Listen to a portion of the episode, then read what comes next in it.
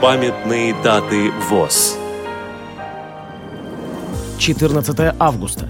105 лет со дня рождения Николая Ефимовича Белавина, композитора и хормейстера. 14 августа. 100 лет со дня рождения Александра Михайловича Мурзина, кандидата технических наук.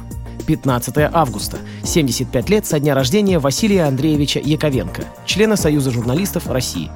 17 августа. 75 лет со дня рождения Этери Георгиевны Каховой, кандидата филологических наук, чемпионки международных соревнований по легкой атлетике среди незрячих. Программа подготовлена при содействии Российской государственной библиотеки для слепых.